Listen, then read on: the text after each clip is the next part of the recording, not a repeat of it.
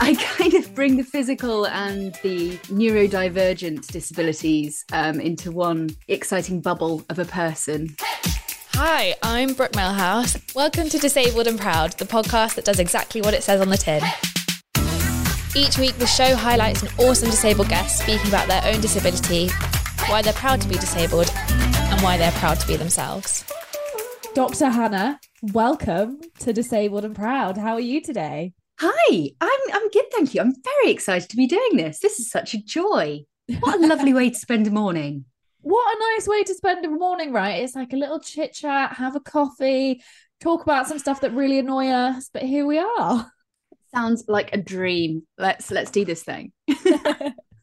so, the first question that I like to ask absolutely every single guest is Mhm. how do you refer to your disability? So, I mean, I've got a bit of a collection of them, which livens things up somewhat. Um, so, just you know, couldn't just make do with one. No, no, no. Um, so I've got Ehlers-Danlos syndrome. Um, I'm an Mhm. ambulatory wheelchair user. So, um, sometimes on a stick, sometimes on crutches, sometimes bouncing off the walls.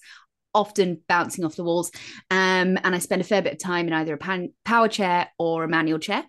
Mhm. Um, but I also have ADHD, which again leaves me bouncing off the walls. So, Yeah. yeah. I kind of bring the physical and the neurodivergent disabilities um, into one exciting bubble of a person, I like to think.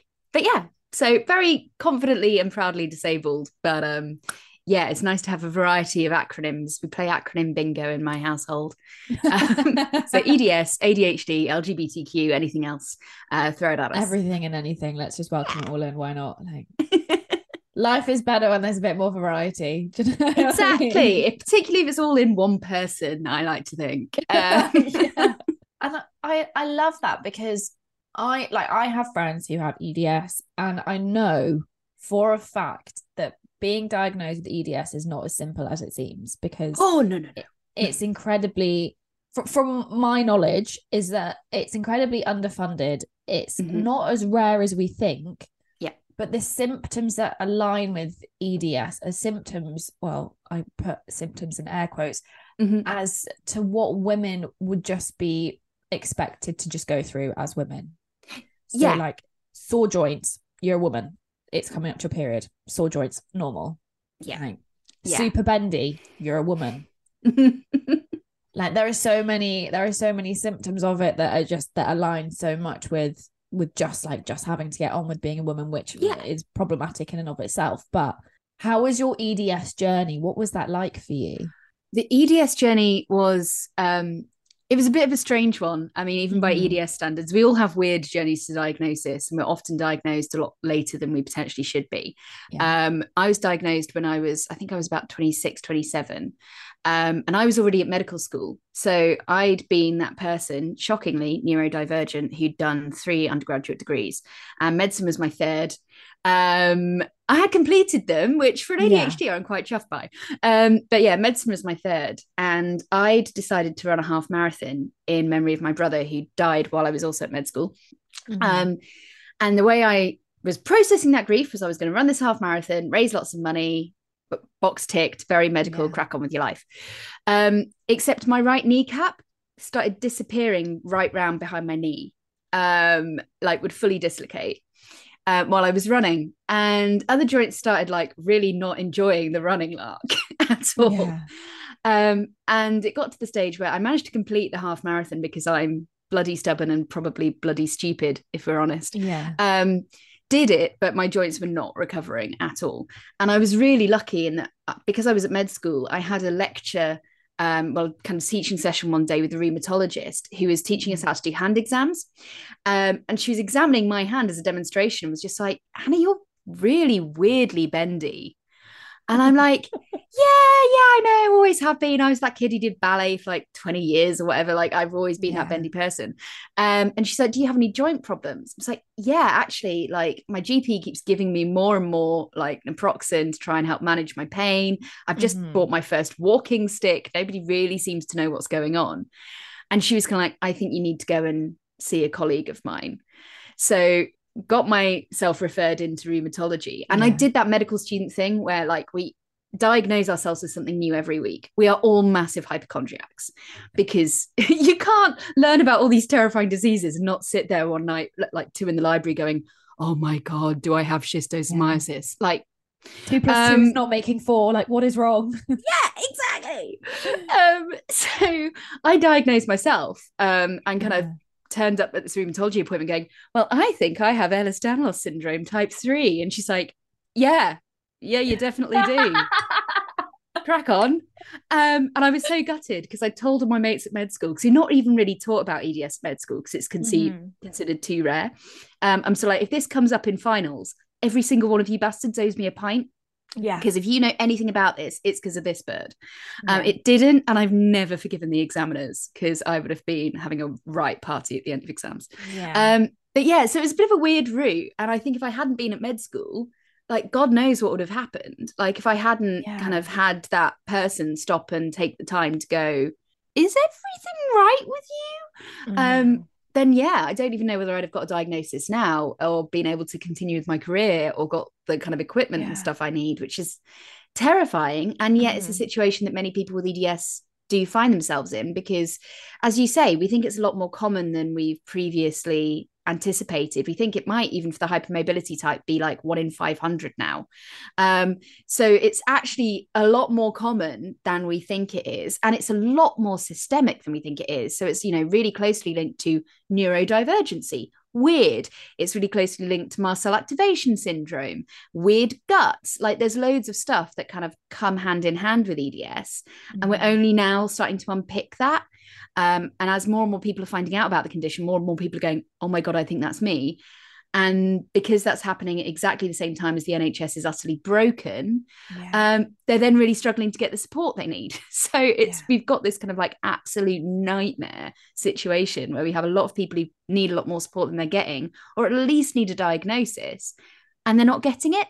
Yeah. And that's yeah, pretty horrendous because I can't get over how privileged I was and how lucky I was at that point your perspective on all of these topics is actually something that I'm really looking forward to talking about because obviously you work within medicine mm-hmm. and you're disabled and you're also neurodivergent and yeah. particularly as like female presenting you have ADHD you have EDS yeah. both two of things like the two things that women most often get called hypochondriacs for oh yeah you have. And yes. but like to get to these but to get to these diagnoses it's not an easy path because i know so many people who have fought for their eds diagnosis. I know so many people who are currently fighting for their adhd diagnosis. Mm-hmm. and being in this system as well and actually having firsthand experience of how broken it is because i'm not i'm not afraid to say that the nhs is broken. Yeah definitely it's, it's, it's a commonly known fact. And and you know if, if you're sat there thinking that it's going to be saved and it's going to save itself and i think you might need to have a bit of a reality check and i'm really really sorry if that's news to you but like yeah. this is the situation that we're in. Yeah. But i wonder with your like your eds diagnosis not like the most traditional route you kind of diagnosed yourself and then just got like a thumbs up which i kind of love. Yeah. With your adhd diagnosis how how was that and how did that kind of present itself as something that you wanted to go down the route of so that was a bit more of a nightmare to be honest looking back i come from an incredibly neurodivergent family and my brother's since been diagnosed like mm-hmm. i speak to my parents and both of them are kind of like oh you clearly got this from your mum or you clearly got this from your dad and i'm just like team maybe it's both of you really really um but i think because we were all like that um for us it was the ways that we behaved were quite mm-hmm. normal because yeah. that was all we really knew and so through school i was that kind of very intellectually achieving, comp educated. So it's kind of like, right, Hannah's fine. She's bright. She loves books. Yeah. She'll be okay. Um, and so I was always, you know, well behaved. I have hyperactive and inattentive type. So I was that kid who, yeah, I'd probably doze off in the back of the classroom or be completely off, you know, thinking yeah. of something else. But I was intellectually bright enough to keep up. Um, mm-hmm. So nobody yeah. ever really picked up on it. Um, I mean, I look back now and I'm like, I did every club going apart from sports because I wasn't very sporty. I did do ballet, modern tap, jazz, like yeah. every orchestra, every choir. I was always in the music, like I was that drama geek. Um, yeah. And so now I look back and I'm sort of like, my God, firstly, how did my parents get all of these children around to all of these activities every day? Like, yeah, well done them. ludicrous. My mum's a wheelchair user. Like I'm just like, absolute kudos. Yeah. Um, and now I look back and it's like, of course I had ADHD, but I was only actually diagnosed when I was 34 and I'm 36 now. Um, so it was really recent. And I'd got through my, I did my first degree in English and theology with Arabic. I really struggled with Arabic. Shockingly, Mhm. it's quite a hard I, language. wa- I, like, I wonder why. Mm. Um, but the way I I would just get completely overwhelmed whenever we had a Mm. test, to the extent I'd have panic attacks, and they had to put me in my own room for all my exams. yeah. Um, because I was just I just couldn't. I would just completely freeze. My brain would just go, no, no, can't do this, can't do this. Mhm. Um, and then I managed to get through that degree.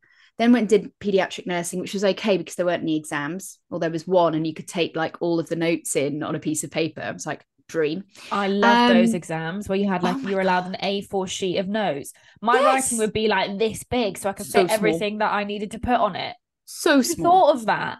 I mean, for my little wonky brain, it was the dream. I can tell you. um and then i did med school where i struggled. Like i found it really hard but i always put it down to the fact that i hadn't got any science a levels because i was coming in as a postgrad who'd taken a different route. I had never studied science. So i felt like Yeah. the reason i was studying was so hard and the reason i was struggling so much was because i was like just behind because i hadn't got the background Yeah. everybody else had. Um but when i started my gp training so i've been a doctor now for seven years. I will hopefully be a fully qualified gp in the next six months. Mm-hmm. Oh, um, but you have to do thank you but you have to do two big exams. One of them is a clinical one where you film yourself basically seeing patients and send them in and they go yes you're kosher you're safe well done Mhm. tracking. Well fabulous. Past that one flying colors no bother first time. But the written exam was horrific. Um i failed it the first time. And in fairness i probably hadn't done enough work for that one. Yeah. um but failed it the first time fine. Like one in four of us do not a problem. Um the second time i failed it by like one mark um but i put a lot more work in and i was devastated like absolutely Mhm. broken was sort of like can i even be a doctor? What is this? Because i'd never really failed anything before and i was like what? Where did my brain go? Um Yeah. and it was at that point actually that one of my supervisors who had a special interest in neurodivergency kind of contacted me and said look hannah 15% of people who fail this exam turn out or more than that turn out to be neurodivergent and we think around 15% of gps are neurodivergent yeah. um, because actually it's quite a neurodivergent friendly specialty. You get a new patient to play with every 10 minutes. My brain Yeah. can't get bored in 10 minutes. I mean, it can, but it shouldn't. Um, Yeah. So actually, a lot of us tend to go into general practice because it's so good for a portfolio career. You get a lot of new patient turnover, all of this kind of stuff. And she said, like, I think you should get an assessment. And I was like, oh, fine, you know, let's see. I'd always kind of suspected I was, but I wasn't that bothered about getting the assessment. And then when I got it and they explained to me what it really meant and the impact it really had, it completely changed the way I viewed myself.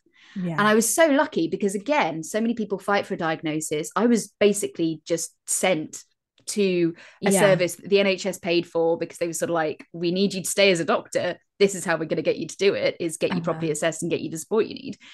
And then most people don't get that either. Um, I mean, I still, when I got diagnosed, had to try and get medications privately.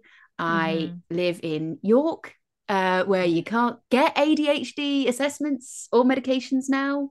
Um, and there's a whole legal battle going through on that one.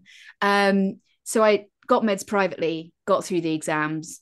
Um, thank goodness. So now I'm all done on that front. and I'm just ticking the boxes Yeah. until I qualify. But it, again, I was only diagnosed when I was because of the of the privilege career. of being a medic. yeah. Um, and I've had doctors prior to my diagnosis go, "Don't be ridiculous, Hannah. You can't have ADHD. Um, you have three bachelor's degrees, four bachelor's degrees." Um, and I'm like, "Yeah, but they're all in different subjects. Did yeah. did you not think that maybe that in itself was a sign Yeah. that there's something interesting going on here where I can't make a decision about my career?" Like, you know, so so often I've had very highly qualified clinicians go, you can't be a doctor and have ADHD. You can't have got this far and have ADHD. And you're like, well, I did. Yeah. Help, help Yeah. now. so It's yeah, so so frustrating. so interesting. It's it's just it's fascinating, isn't it? How it presents so differently in men and women. And I Mhm. think when we think about because I quite often sit there and I'm like, I 110% have ADHD. Like, there's no way Yeah. that I don't. And there's no way that I'd be able to do all of the interviews that I do and not think that I had it. Because I sit there and I'm like, I have a new interview every other day. And like it's Mm. that it's that constant variety. You're so right. Like I love that. I'm like, okay, I can't get bored of this, which is why I'm able to do like over hundred episodes of this show. Like because you just keep i think like it's the traits of it are so interesting and yeah. i i mean i find the whole kind of like disability superhero narrative really challenging and can be very damaging Mhm. at times but i think that doesn't mean we can't appreciate the skills and the nuances that our individual disabilities give us as people and the strengths we get from those. And you Mhm. know i'm great in an a&e department. I am bloody amazing in an emergency. If you know somebody falls over in the street in front of me i am right there like rolling my sleeves Yeah. up cracking on. That's how my where my brain is happiest. So in a way that actually makes me quite good as a doctor. I am not going to freak Yeah. out. Um but if something you know kind of more gradual slow happens then then i can't process it. Then i just sit there and get overwhelmed by the most basic form that i will put off for five months and then it'll take me five minutes when i do it. And it's those kind of little things of just going you know what? Adhd is a right pain in the ass and that's okay. It's okay to say that. It also makes me who i am and i quite like who i am and i like the strengths Yeah. it's given me yeah. and I think as disabled people, we struggle so much with this culture where we're trapped between those two narratives. Mhm. Either your body, your brain lets you down, you're not good enough, you're faulty, whatever it is, or oh my God, you're like an actual superhero. That's so cool. You inspire me so much. yeah. And we live in the middle of that. And I think it's so damaging for our mental health when we're constantly trying to unpick our identities within those two contrasting narratives all the time. Yeah, because there's no real space for average Joe, the disabled person. That doesn't exist. And Exactly. equally, what I find incredibly interesting is that disabled people, like as you said, we have two very different narratives, but it's either you're a good disabled person and you're the Paralympian and you're the superhero and you do Mm-hmm. Yeah. everything under the sun, or it's that you're destitute, you're down and out, you Yeah. you're a Benefits benefits, grounger. Yeah benefits Yeah. grounger like you don't you don't do anything like you could do so much more with your life than what you do and there is literally no in between and so like if you're listening to this podcast and you don't feel like you're down and out but you equally don't feel like you're paralympian my god you're so fine welcome to the right club Yeah, like you can exactly. be you can be so bang average and yet be so happy about being disabled like that that is completely fine but we don't hear that narrative No. ever because we have for so long have been so scared to elevate disability in a way that makes the average disabled person just look like an average person without being like oh my god their life must be so much harder because they're disabled. I'm not arguing that it isn't but what i am saying is that it's okay if you're like so bang average and disabled. Like you don't need to prove that you're a good disabled person. Like the idea of proving yourself in itself is horrendous but Mhm. this is the society that we live in unfortunately Most definitely. Could not agree more. It's yeah. It's exhausting. It is just Yeah. exhausting. It really is. So, how how has your disability, multiple, impacted your career and and how how you navigate your career and and the way that you go about it? Because obviously, because you work in medicine, and as you mm. said, like without having the- the privilege of working medicine, you might not have been diagnosed with your disabilities. But how has that now impacted your career in terms of like how do you navigate that space? Because in my brain, I'm thinking works in NHS, works in hospital, or works in GP surgery, uses a wheelchair. How does that work? Yeah. Because what's it like? You know, if you're on like a hospital shift or like, you know, you're in the wards and stuff. Are they the most wheelchair accessible? Like, do we do we have these hmm. conversations in the NHS as well as outside of the NHS? Is what I'm really wondering. Yeah. So it's it has definitely improved since I Mhm. started. So these are all the questions I was asking myself when I was first diagnosed. So, you know, I started my heart, my medical degree running half marathons. I finished it graduating in a wheelchair. Like I had no bloody idea if Mhm. this was possible. At that point, I think I knew of one other doctor who practiced in a wheelchair nationally. Um, and they, I think they did exist. I think we've existed for a lot longer, but it's always that kind of apocryphal, oh, I once met a doctor in a wheelchair. And you're like, cracking, congratulate. People will stop me in like three in the morning on A&E go, you know, I once met a doctor in a wheelchair. I was like, congratulations, now you've met a second. should we get on? But equally, like, do you know that it wasn't me? Like, Yeah. it wasn't me that you've met before. so often because I don't know that. Yeah, I get mistaken for other doctors in wheelchairs all the time. Yeah. It's really because I did a lot of work on a kind of like national medical level with the British Medical Association and stuff, and people constantly confuse me with other wheelchair using doctors. I'm like, no, no, I'm the really gobby queer one. Um, yeah, yeah. Uh, um, a little like Barbies. Um, so yeah, it's been a real challenge. And it meant that when I first qualified, I didn't know how to make it work as a doctor in a Mm. wheelchair. Nobody around me did either. So we had to kind of have this really iterative process of working out how we were going to do this. So, you know, I turned up for my first day, and my boss, who was a lovely woman, went, Oh, they didn't tell me about this. oh, And I was like, um, we talking about the fact I'm a bit ginger? What are we no. talking about here? No. Mm. Okay. What? Which part of me is the problem here? And um, it was just that nobody had thought about it, and it was quite disconcerting because, particularly in your first couple of years of medicine, you're almost entirely on hospital jobs. You're moving jobs every four months, so you're working with new people every four Mhm. months, and you're having to kind of reinvent yourself or reintroduce Yeah. yourself. And all of those immediate reactions that people have of, "Oh my god, like you're going to hold us back, you're going to slow us down, you're not going to be able to do this as fast."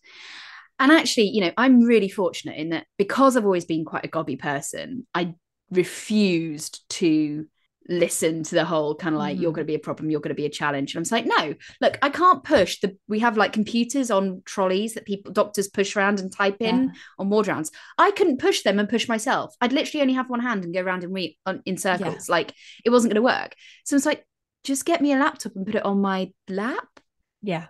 And honestly, it was like I just invented fire. They were like, "Oh, that that's really clever." Like, "It's literally called a laptop, guys. Like we can we can do this."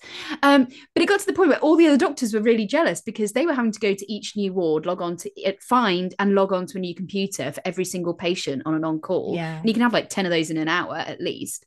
Um, and I was just like rolling around the hospital with my own computer, just kind of like getting on with it. And so in Yeah. reality, I was a lot faster. Uh-huh. And I had, you know, senior clinicians go, of course, you can't do cardiac arrest. I'm sort of like, I actually do wheelchair racing. I'm really bloody fast. Um, like I don't have a problem with. I'm the first one at the cardiac arrest. The problem is that I'm the first one, and that's terrifying. and that's that's the problem because you're the first one where realistically people who are, have like two feet who can run should be quicker than you but like this is the state of the nhs yeah but like i was just you know i was very very fast and so i'm sort of like yes Uh-huh. no i can get there and i can do this stuff and it was i felt like i kind of constantly had to prove myself um which has been a challenge. And i've learned ways around it. Like now if i'm starting a new job i will go in a couple of months before and say right can i have a roll around the building? Can i work out what i can reach what i can't reach? If you've got pedal bins that's going to be a problem if i'm in my chair you know all of this stuff. And it means that the transition into that new role is a lot less stressful for me. And it Yeah. gives people time to work out all of the challenges around it because people do freak out. I had a job like on four, less than 48 hours notice they turned around they said we're not going to be able to facilitate hannah coming in despite my having been for a roll around and um, that was a real low point um, Mhm. in the career because it was the first time anyone had just straight out gone, we can't do this on next to no notice. And nobody seemed to understand why it was so upsetting. I'm sort of like, I don't, firstly, I don't know if I have a job in two days' time. Like, am I still going to get paid? Do I Yeah. stay where I am? Like, how does this work? Um, and secondly, they've literally turned around and said they can't facilitate me. Mhm. Like they probably never said that about another trainee, just the one in the wheelchair. And Yeah. nobody considered the kind of emotional and psychological impact that had on me. I'm sort of like, it's not because I'm not a good doctor. It's not because I can't treat patients. It's because you're worried about your building and my wheelchair. That's when you become a health and safety hazard. Yeah. And I'm just sitting there going, great, nice, nice to know. Um, you'd rather not have a doctor than have a wheelchair using one. yeah. That's where you're at. Um and that really stung. That's been really challenging. Um but now i've got a lot more kind of a lot more resilient about it. And i think working in general practice in particular you're working in a very small team so they know me i've been at my current practice for two years which is super lucky and not normal um And so they know me really well. They know what I can do. They know that some days I'll turn up with no stick and bounce off the walls, generally because I've left my stick in my partner's car. Um, some days I'll be in my power chair. The patients know that about me and they often now don't so much freak out about that, though they do yeah. occasionally walk into my room and go, Oh my God, I'm so sorry. I didn't realize there was a patient in here and walk back out again. And I was like, No, no, definitely doctor.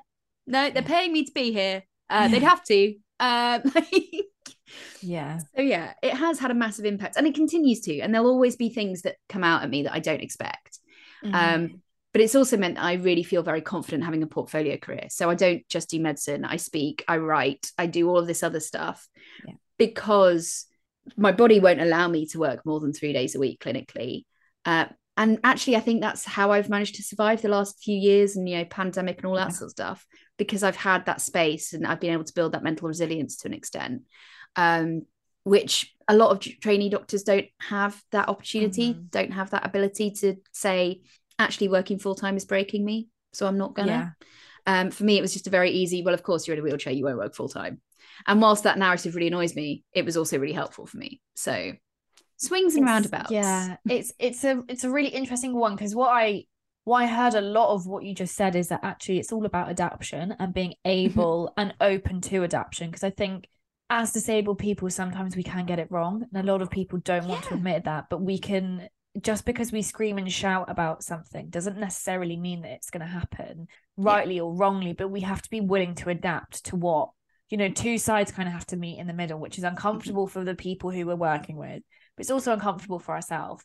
But equally, we have to be willing to be in a position where we're able to adapt to make yeah. the solution fit because it might not be the best fit, but it's a progression and it is a solution and it is nine times out of ten out about adaptation because you know in disability is so individual what works for one person is not going to work for the other that's that's yeah. not how this works like it's not like and i've said it before and i'll say it again you don't get a handbook if you acquire a disability or you you you're born disabled you don't get a handbook that says oh look at this section um look under limb difference subsection c is mm-hmm. going to be where you're going to find all the best adaptations for you. Or you know if you have an amputation oh look under section c um under f mm-hmm. and that's going to be where the best prosthesis is for you in your area. Like that doesn't exist. So it's very much about finding and adapting what works for you and also if that handbook was written it would be out of date by the time time of print so it would be yeah. completely pointless. Um yeah.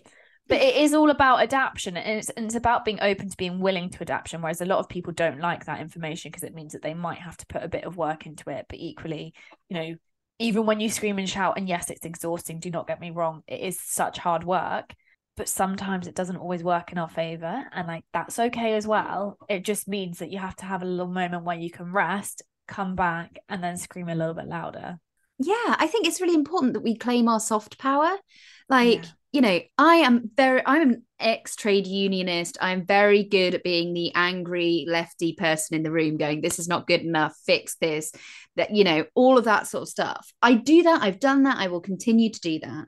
But I think it's really important that we also acknowledge that sometimes, unfortunately, if we scream and shout all the time, it becomes background noise to the people that we need to most hear it. Yeah. And what I've discovered is that the more I'm just kind of visibly out there being a visibly disabled doctor and talking about all of this stuff, the more visibly disabled doctors then join the profession. And like mm-hmm. I have mm-hmm. medical students, want to be medical students contacting me like most weeks going, I really want to do this. How do I do this? I've got a disability, yeah. whatever it might be. Is this possible? And the more like those of us who are already in can support the next generation and be visibly there. The more of us there will be. And you know it's the power in a mm-hmm. union in it it's like the more of us there are kind of all gently going no, stop putting pedal bins in disabled toilets. The more that conversation happens, the more things will change because the more of yeah. us there are. And it's about kind of that's why I find the disabled community so bloody marvelous, is because we do come together and we work at these things together more and more. And social media has been such a fantastic tool for that. Yeah. Um, but yeah, tempting as it is to constantly scream and shout, and God knows I will continue to do that sometimes just being there, being visible, and gently pushing back all the time might feel like it's taking longer, but it might also be more successful. Yeah. Sometimes slow and steady really does win the race. And that's yeah. not always particularly in our social media era where instant gratification is instant, it's not always the most popular thing to say. And a lot of people really struggle with that idea that actually sometimes a good thing can take a long time. Yeah. Unpopular opinion, but here we are. I knew we'd be controversial, Brooke. I knew this was going to happen. I think I spend my days doing this, and I'm like, I love these conversations, but there's got to be someone out there who listens to this and is like, this girl deserves a slap. like... Yeah, possibly. But I think, you know, if we all agreed, we're 16 million of the bloody population in the UK. We're not a homogenous group. No, we're not, not going to agree on everything. We're not going to agree on the best way to do things. We're, you know, a vastly intersectional group. So, you know, the way we approach things as two white women, you know, we can't claim to represent everybody. Community, no, and, not at all. Yeah, we never would. And, you know, my experience as a queer woman are going to be very, very different to those of a straight person. And I think it's about kind of accepting all of that and going, here, here's what I think. What do you think? And passing yeah. the speaking stick or baton or whatever it is and going right let's actually have a conversation about this and accept that none of us know all the answers or the best way to proceed yeah. all the time and we're going to be yeah. wrong and that's okay mm-hmm. and that's why i think it's so interesting when we look at so i was having this conversation earlier this week about diversity panels and actually mm-hmm. quite often when we look at diversity panels they're not actually diverse at all yeah quite often it tends to be whitewashed and yeah. We, we we look at this particularly like through a disability lens like disability is not all white. That's not how it yeah. works. And disability is the only thing in this entire world that does not discriminate. It doesn't matter who you are where you're mm-hmm. from what your gender is what your sexuality is like it literally does not matter. You can fall over in the next five minutes and become disabled and now you're part of the club. Yeah. Welcome. We have t-shirts. We do actually. And we have a really good podcast. I love it.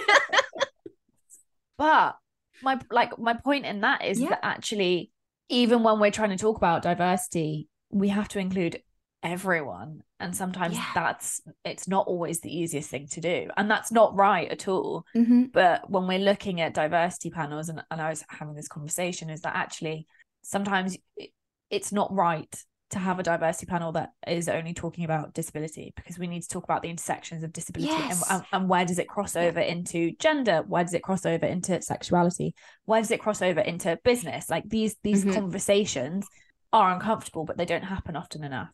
Yeah. As somebody like so i do a lot of edi consultancy and get to travel around the world talking to people which is great. Yeah. but i spend so much of my time going don't have a separate disability panel and then all of the rest of your stuff because it just others us even more. And you go to so many events where it's kind of like, and we've remembered to be nice to the disabled person. So here's a group of disabled people talking about their experiences. And you're kind of like, why aren't we on all the other panels with all the other people? Like, yeah.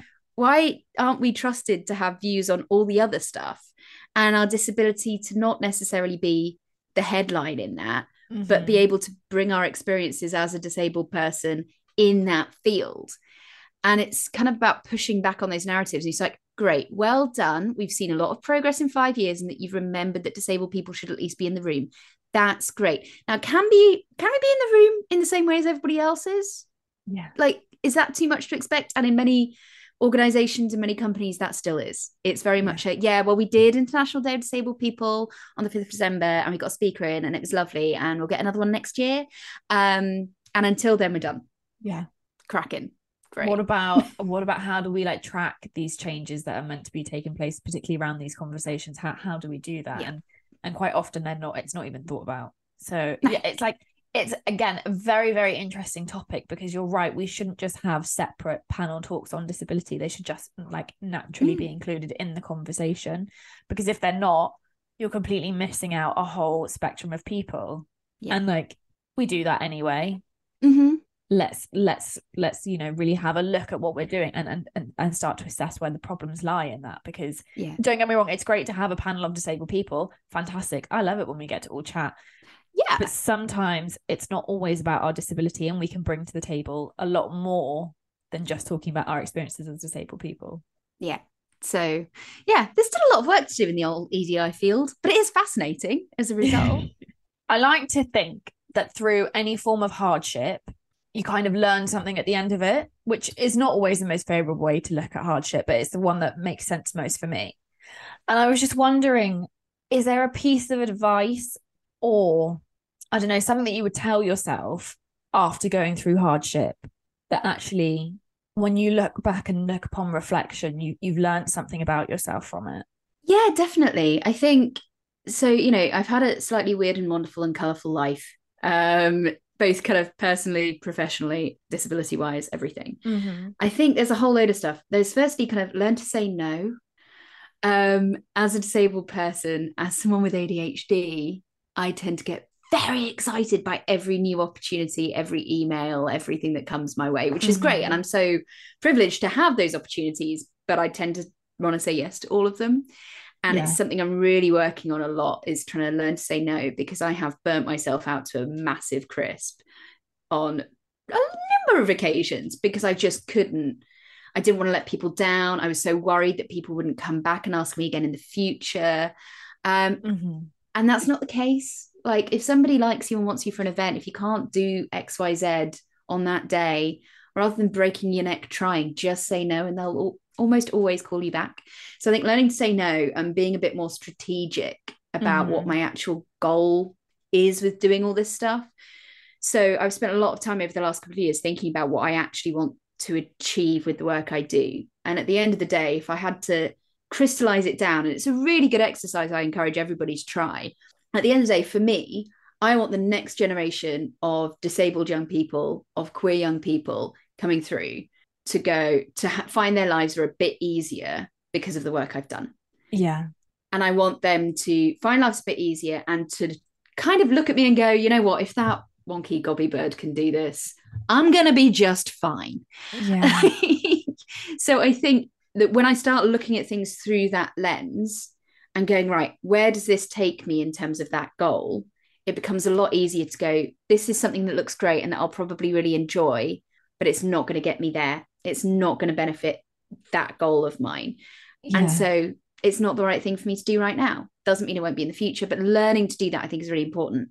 And I saw a great Michael Caine thing recently where he said, use the difficulty.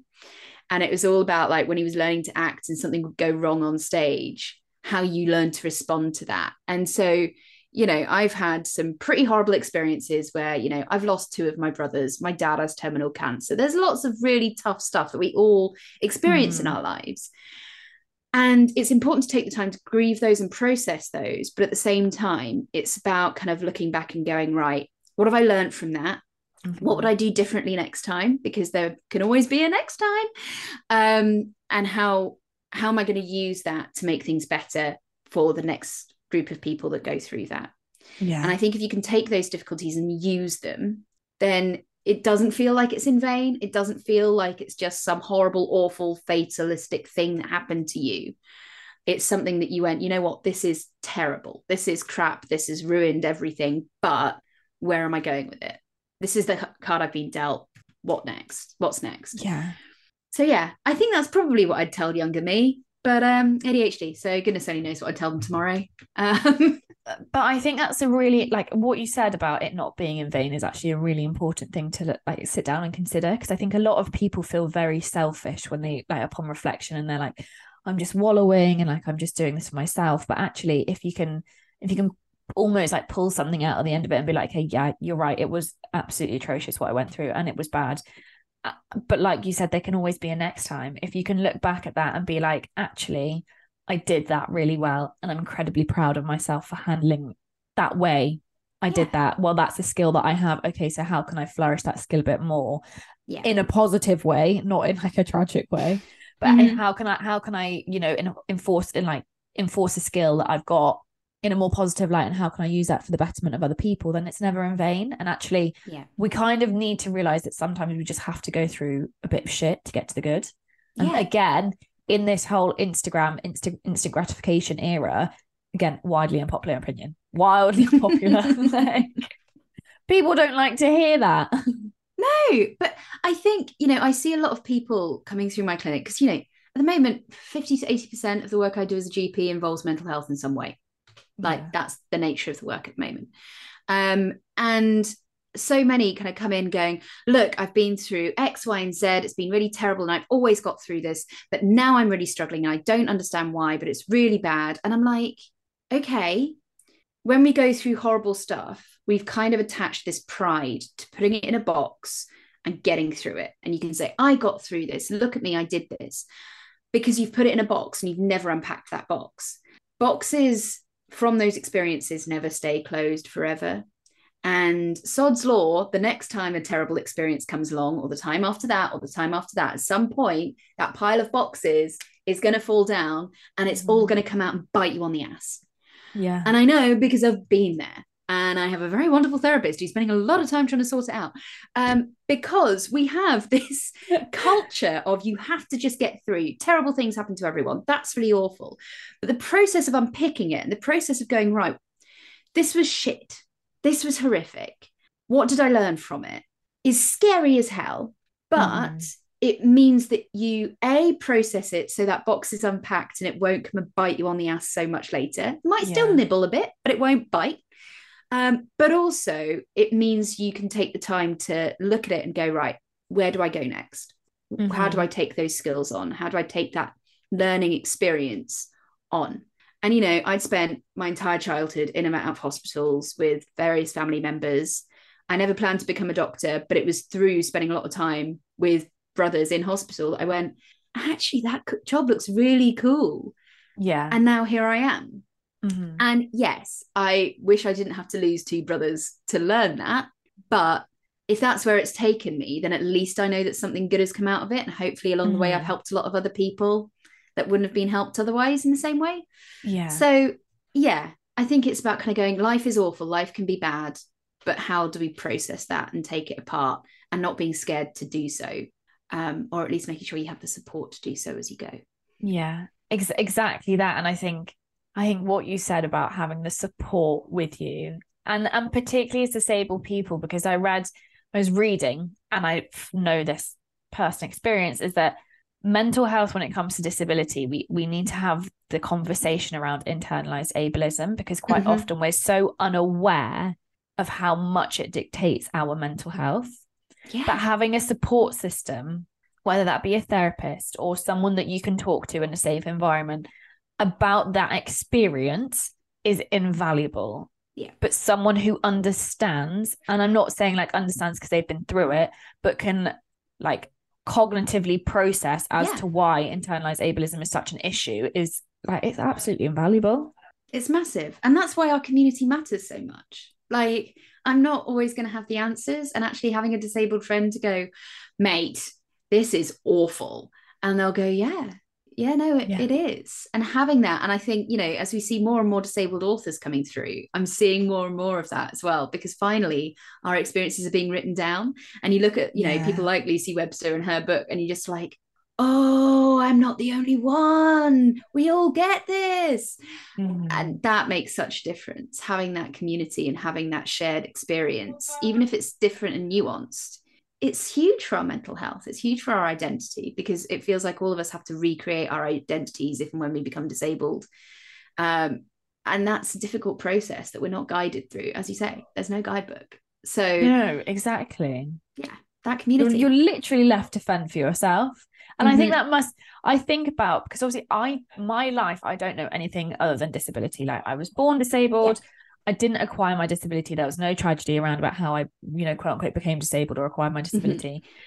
But if you suddenly acquire your disability through whatever circumstances and you don't have or you can't find your disabled community like please please just find one person. Please just find one person and like and just eh, just you know have a little chat because i think having the disabled community in my life has radically changed it in all the best way possible because there are certain things that i used to think I was like, oh, I don't think that's like quite quite normal or quite right. And now I'll text like a whole bunch of people being like, um, this is ableism, isn't it? And they're like, yes, that is that is someone being ableist. And I'm like, okay. we need like a just- buzzer a kind of like is it ableism Bzzz. yes and it this always is. ableism.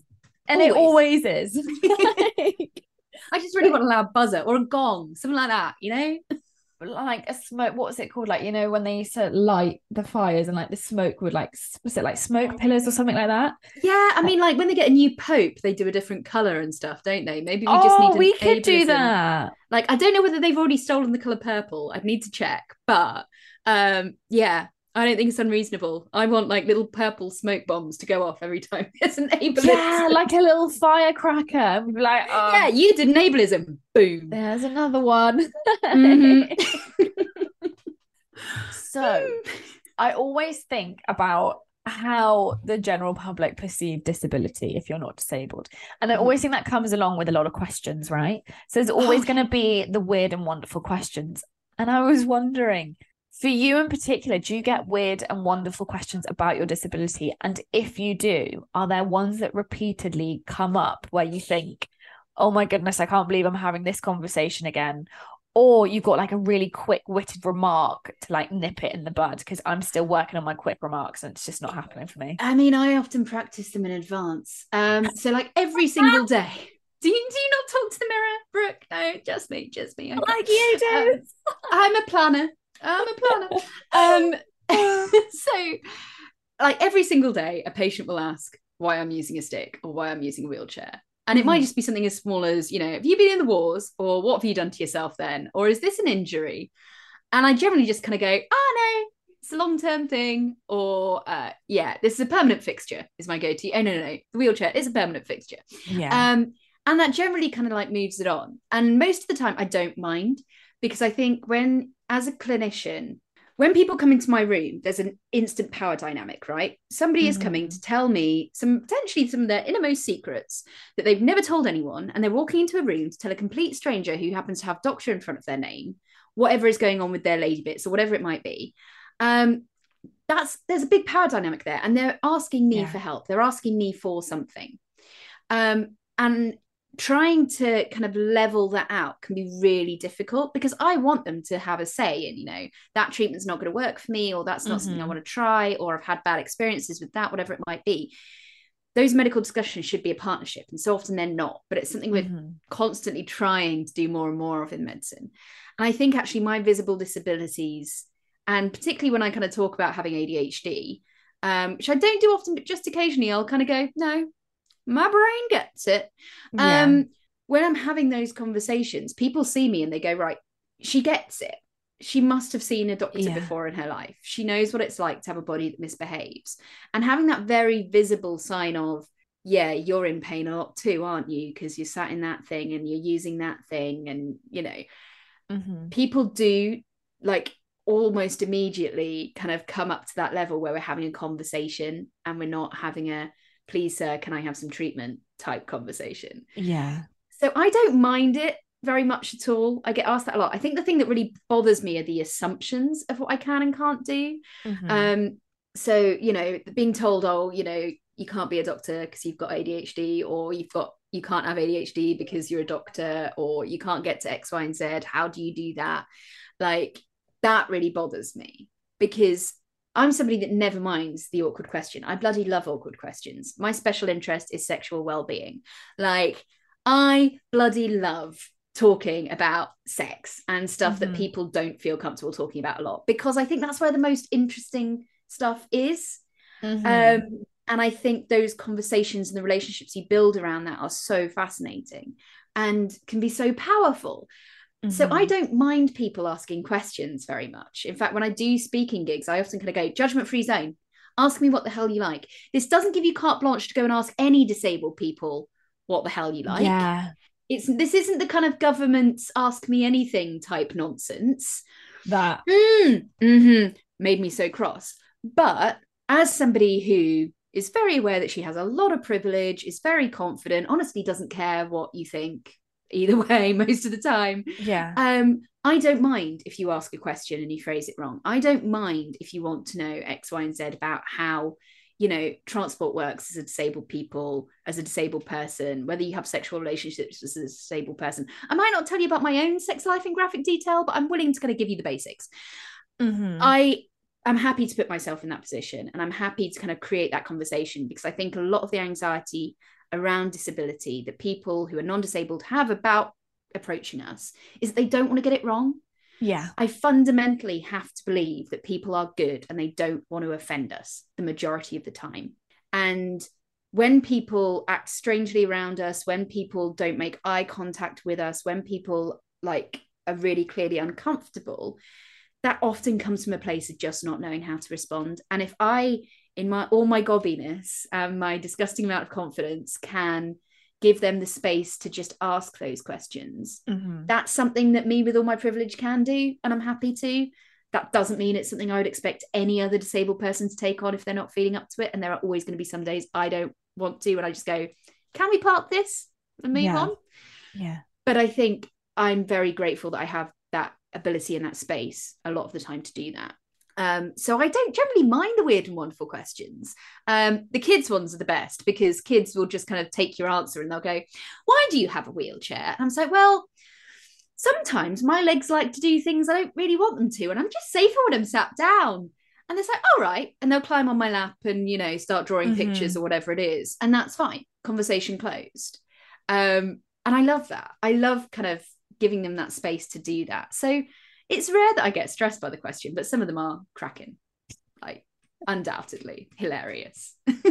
I like what you say though about you like you you can be a judgment free zone and it's an open space to ask conversation and have that open dialogue because I don't think a lot of people I think you're you're absolutely right when it when you come to talking about how the general public don't want to have conversations because they don't want to get it wrong.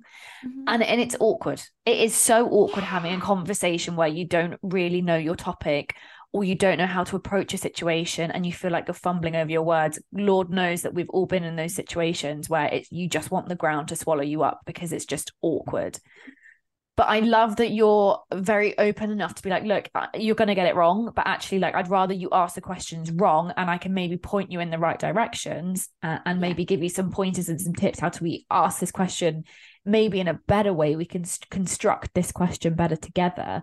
But that's a really lovely place to be where you can be like, actually, it's a judgment free zone. I ask me what you want, but equally, that doesn't mean that it's the same for every single disabled person Yeah. because I think quite often as disabled people, we are expected to give our medical history, our life story, how we Oh, became gotcha. disabled, all all all of the things that are, surround our disability. We're expected to almost just like hand out an information sheet, and it's and it's Mhm. almost like just make sure that this doesn't happen to you because that's that's essentially what they want to know, right? Is, Right. is how how do you avoid it? And and shock horror, you can't. Whoops, Yeah. like Have better genetics. I yeah. And and I love but I love that about being a judgment free zone because I think so many people could learn so much from that because I think there's a lot of angry people who instantaneously will take what someone has said and interpret it the wrong way or they haven't actually thought about how the person might be feeling. Even though it's not necessarily worded in the best way possible that might just be the word the best words that they have. Yeah, I think we tend to assume a lot of underlying knowledge because there are so many disabled people. We kind of sit there going, it's not acceptable that people don't know this. And to an extent, that's right. Like people do need to go and educate themselves. Like that responsibility is important. But one of the ways people educate themselves is by finding people and resources they can tap into. And I'm happy to be one of those resources. But like I've had really senior, like top four FTSE company execs come up to me and go, in a slightly different context, kind of, can you talk to me about your use of the word queer and how queer works? Because I don't know whether it's a word I can say. I don't know whether it's a word I can use to describe you if you use it yourself. And they're sitting there as hugely powerful, influential, very knowledgeable, and intel- intelligent people Yeah. going, I just don't know. And I don't know where to find this information. And I'm happy to be a source for that a lot mm-hmm. of the time. And I think kind of facilitating those conversations is just really important as and when we can in a controlled way, not when the government says a random bus driver can ask me why I'm in a wheelchair. That is not the same thing. So it's very interesting that you bring up the ask, don't assume thing because I had a bit of a mm-hmm. rant on LinkedIn about it. And it kind of went down well and also like a sinking ship. So like my personal interpretation of the ask don't assume is that I like if I don't know you and you randomly come up to me and ask me about my disability, like and says we're probably not going to have a conversation. I don't owe you any of my answers, but the way Mhm. that that campaign was portrayed was very much like all disabled people will talk to you about their disability, like no cold bars, like there's you can ask them whatever you want, and actually Mhm. that was incredibly problematic. Yes, disabled people were consulted, but I'm also incredibly aware that the government can spin any information that it's given to suit its own agenda. Yeah. So I don't, I have no hard feelings. I have no bad feelings towards the disabled peoples involved because I think they did the best with what they were Yeah. given. And Mhm. and that's the situation we're in. Yeah. But the ask don't assume thing. Please like we don't need to have these conversations like you said like a random bus driver you don't need to know about my disability does it affect no. you in your life probably yeah. not and you don't you don't need to know about mine i think no it's my personal information this is so I've spent a lot of time working in politics because you know who doesn't need another career, Hannah? Um, and I I lose my mind with frustration at this whole politics by three word hashtag. Yeah, and that's what this is. This is a nuanced and complex conversation.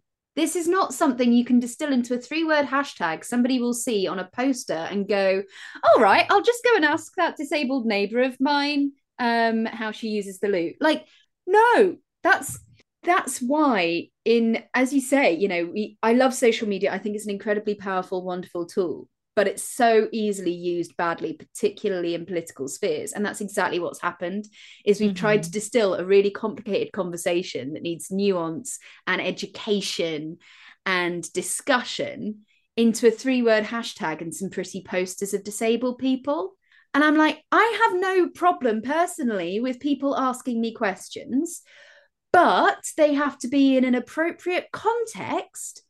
And I should have the right to go, you know what? I'm not there today. That's not one for today. Mm-hmm. No, sorry, not your, nothing to do with you.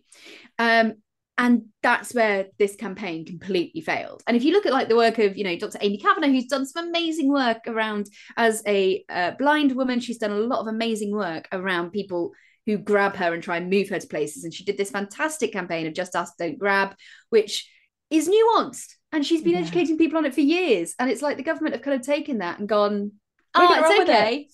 Let's let's put some posters on a three-word hashtag. And that's basically the same thing, in it? No, no, it's mm-hmm. not. And if I were her, I'd be blooming livid. I'm sure she probably yeah. is. But yeah, it's so frustrating when, you know, disabled led pe- groups and disabled individuals are doing this work and then the government has taken it and tried to turn it into something it was never meant to be and just distilled it into the worst version. Yeah she and that's it. Getting off the accessible soapbox. But that but that is true. It's it's like the worst version of what was actually meant to be said. And that's i think that's the bit that stings is that actually there's so much nuance in it and you have to appreciate the nuance. And sometimes the general population doesn't necessarily understand nuance. You don't give it to them. Like you know, if you get, as I say, a pretty poster of a disabled person with ask, don't assume written on the top, what are you going to take from that? Yeah. You're going to take, it's okay to ask this disabled person why they look like that, or why they move like that, or why they talk like that. Mm-hmm. Because we're not giving them the education, we're not having the discussion. We're just slamming some stuff out on social media and going, look, we thought about disabled people. Aren't we great? Big old pat on the back.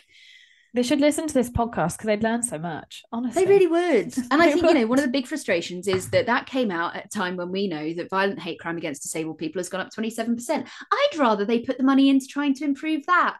Yeah, absolutely. I think that's more of a priority personally. Um, but yes, soapbox. I am getting off it now. I promise.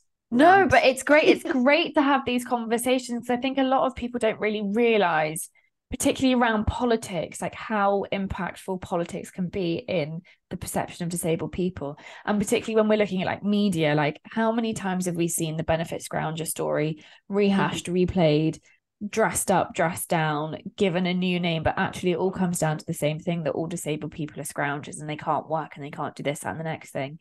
And then all of a sudden you see a disabled person who is working and people are pissed off because they can't do it as quickly as like the non-disabled and and you and it get it actually really nicely ties back to what we were saying about you're either a really good disabled person good mm-hmm. in like you know air quotes you know you're the paralympian you're an inspiration or you're you're destitute and you're down and out. There's like there's no in between and there's no space yeah. for the in between. Yeah. Oh, that was very neatly tied together. I'd love to say i planned that but i think that was definitely all you uh, I'm I'm going to take the credit for that. Definitely should. Definitely should. I only have one final question for you, and that is, Dr. Hannah, are you disabled and proud? Oh hell's yes! Like no question. I um again, it's okay to be mad at your body and your brain sometimes and still be proud. The two aren't yeah. mutually exclusive, and I think that's so important. Like being having ADHD has made me incredibly curious, incredibly good at reading people, um, and quite an empathetic human being. And being a wheelchair user has given me a whole new insight, but also given me a whole new community and fabulous people around me. So yeah, I'm bloody proud of that. Um, and that doesn't mean, you know, I'm inspiration porn. That just means I'm a freaking amazing human being, as I am, my love. oh, thank you. Oh, touch my heart. Love that. Oh. I have genuinely loved this conversation today because it's covered so many nuanced topics that actually we don't always get to talk about. And mm-hmm. and it's been done in such a way that actually I like to think that this conversation was like an open book and that if anybody had any questions to ask they could probably just drop us a message at some point. But I really want to thank you for that because it's been such a lovely open and honest conversation particularly surrounding career particularly surrounding like medicine and and quite often we don't have those open conversations within medicine because it's one of those things that's seen as quite scary to even enter or or you know we all have like mm-hmm. medical gaslighting stories that aren't particularly nice yeah. to delve into so I really want to thank you for for creating that space and, and having this conversation with me because I've absolutely loved it. No problem. Anytime. This has been really fun. Thank you. Oh, thank you. Thanks for listening to this episode of Disabled and Proud. If you've enjoyed the show, then please give it some love by leaving us a five star review wherever you download your podcasts. It really helps us to reach more and more people each week. Plus, if you've got a particular highlight, then I'd absolutely love to hear it. Tag me on your Insta stories at Disabled and Proud Podcast.